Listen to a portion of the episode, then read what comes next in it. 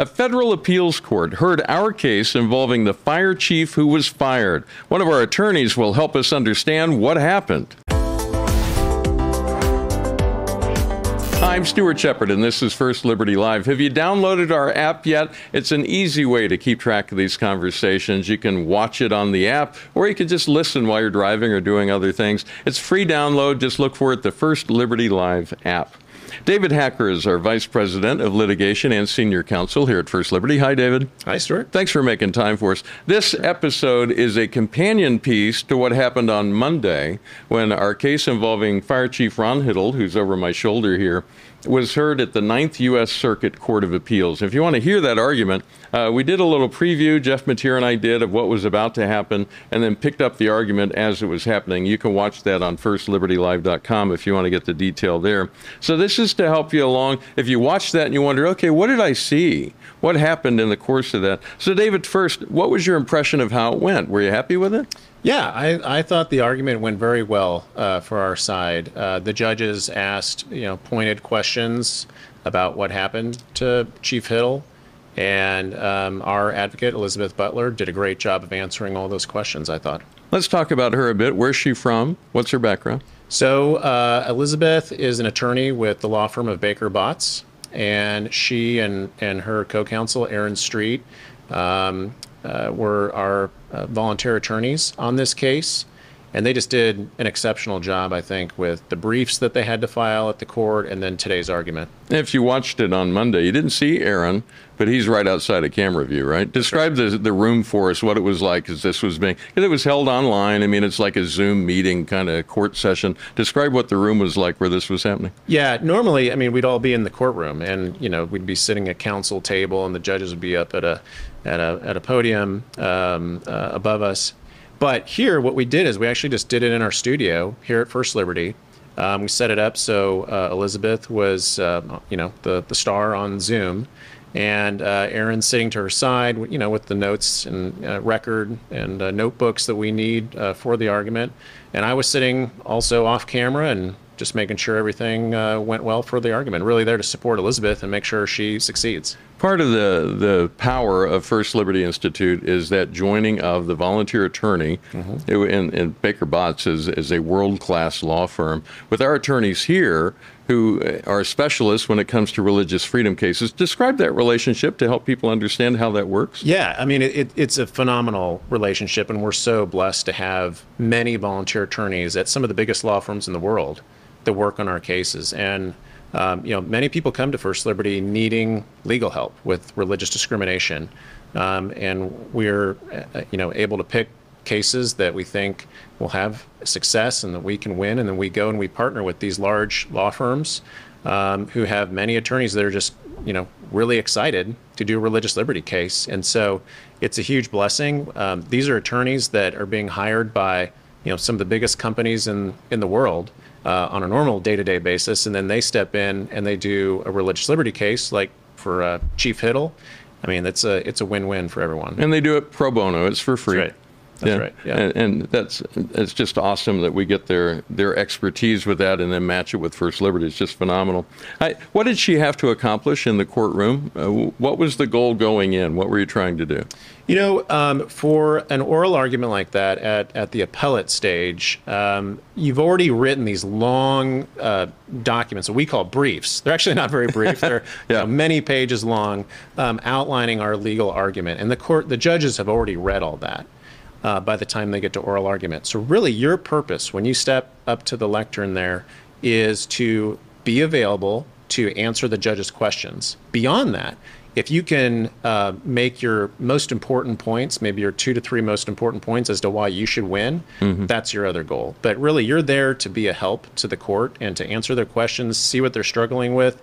Maybe it's something about the facts, maybe it's something about the law, and you're there to, to, to help them work through that. And if you haven't watched many of these, sometimes it will appear like one of the judges is really going after an attorney, but they're just trying to, to fine tune a point to understand what's in and what's out, right? That's right. That's right. And I think today, uh, you know, or on, on Monday, you saw um, that uh, one of the judges in particular had a lot of questions mm-hmm. and was really diving into what happened to Chief Hittle when he got fired by the city of Stockton and wanted to know a lot of particulars about the decision to fire him and what it was based on.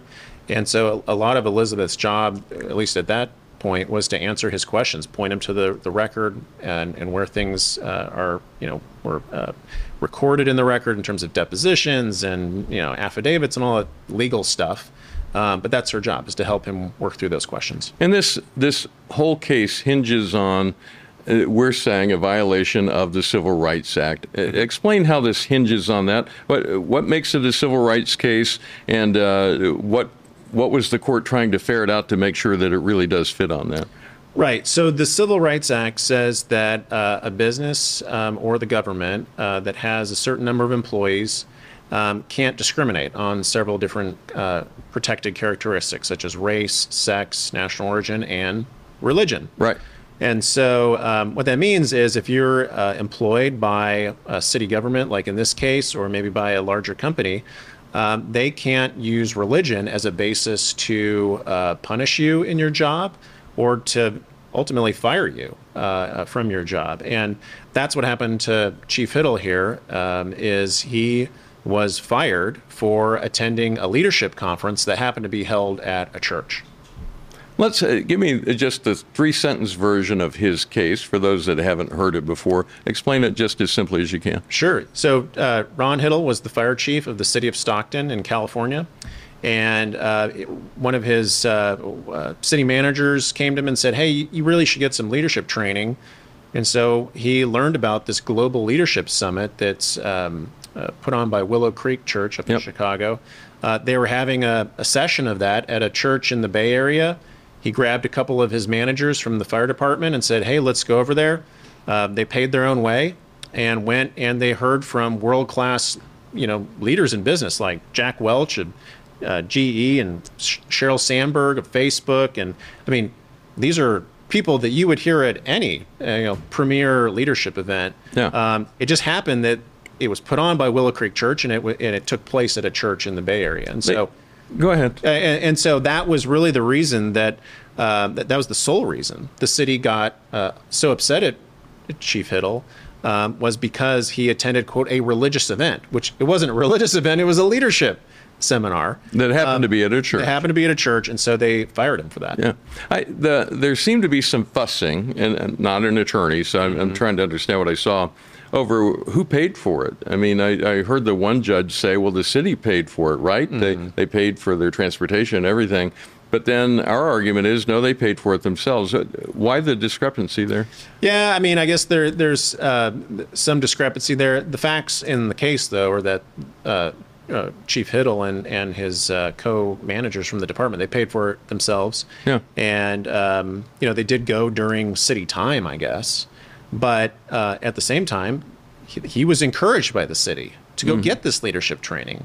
And they weren't specific about what it needed to be. And he thought, well, hey, I can go hear from these world renowned corporate leaders. Yeah. What an opportunity. And, who, who wouldn't want to take that up? And I've been to a Willow Creek session, uh, one of their, their leadership seminars, and I was I was frankly because I didn't know a lot about it going in was was surprised and, and impressed by the breadth of the talent that was on the stage, yeah. one after another after another. People I wouldn't have expected to see even uh, that that aren't if I can say it this way, not churchy people. I'm not saying whether they're Christian or not, I don't know, but that's not what they're known for. Right. It's not like they're they're stars in the Christian realm and had just written a book. These are people who have broad uh, audiences that they get to speak to or big companies that they get to lead. Um, in employment cases uh, that have a civil rights violation in them, the other attorney, the one for the opposite side, will often start saying, well, they were also fired for this and for this mm-hmm. and for mm-hmm. this and for this. And we heard that. That's exactly what the attorney did. Unpack that for us. Yeah, I mean, that's what you want to do. If you're defending the employer's decision to, to fire somebody, you're going to come up with all these other reasons why they should have been fired. The problem here is that the city of Stockton put it in writing. Not only that, they had an investigator come in.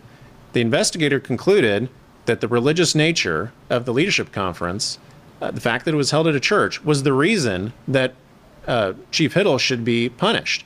And when the city ultimately made its decision to fire him, they did it because of the religious nature of the conference. Now, they can say there's all these other reasons in addition to that, but they still made a decision based on religion, which the law doesn't allow. And, and not to get too deep into this, but uh, the attorney for the city, that's his job. He's just making the best case he can. So he's going to say, well, he did this and he did this and he did this and he did this. But really, when you look at the record, it just doesn't matter, right? That's right. Yeah, it, it just doesn't matter under the law.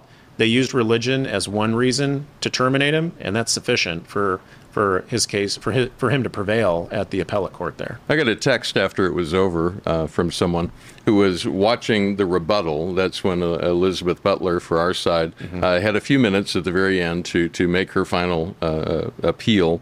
And the one judge kept asking question after question. It seemed like she couldn't finish a thought.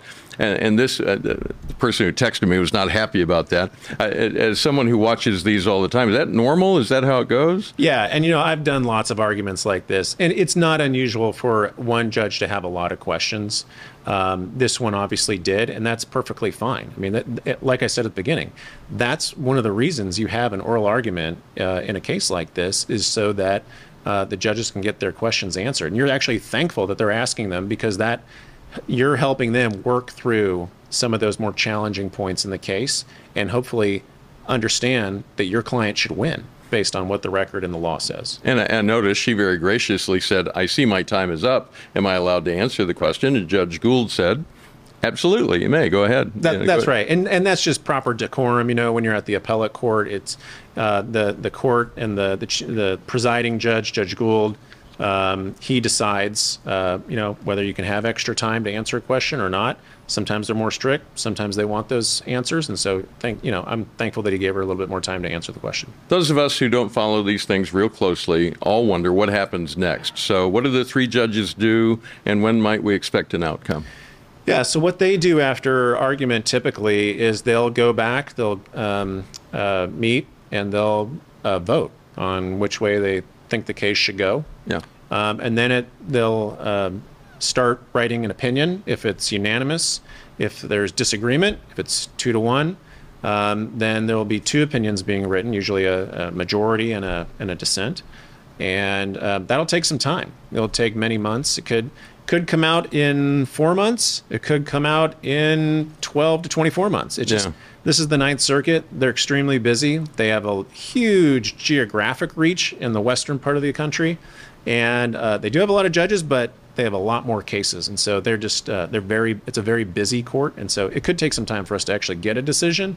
But like I said, I'm I'm hopeful that um, we'll get a good decision for Chief Hittle in the end. So basically, now we wait. That's right, and wait some more. That's right. Anything else you'd like to share before I let you go? You know, I just want to say thank you to um, our our volunteer attorneys at Baker Botts, Elizabeth um, and Aaron. Um, I also want to say thank you to um, one of our co-counsel, uh, Alan Reinach who um, he was actually one of the trial court uh, attorneys for Chief Hittle, and um, who we've had the pleasure of working with on several cases now.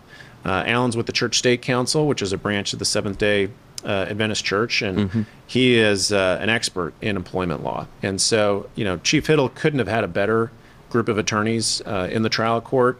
Uh, Alan was part of that team, and we're privileged to be still working with him on the appeal now. And Alan is also with us on the Groff case, which That's we've right. got at the Supreme Court in just a few weeks. That's right. That's right. Yeah, Alan, like I said, I mean, he, he is a employment law expert. He's been doing this for many years. He uh, just has a tremendous ministry through the Church State Council.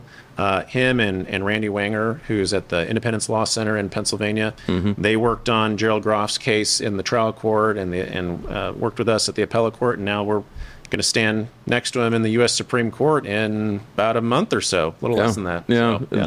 April 18th, I think, is the, right. the day. We will be live on the steps of the U.S. Supreme Court. And uh, much as we did on Monday, we will share that argument as it happens. The Supreme Court doesn't let you watch, but you can listen to the audio that they stream out live. So we'll be sharing that with you here in just a few weeks. If you want to see, we had an interview with Alan Reinach and Randy Wenger just a week ago on FirstLibertyLive.com. So if you go to FirstLibertyLive.com, uh, you can find that interview and hear what they have to say. Looking forward to the Gerald Groff case. David, thank you so so much. I appreciate the work you do. You guys do awesome work here at First Liberty. Thank you. Very proud of you.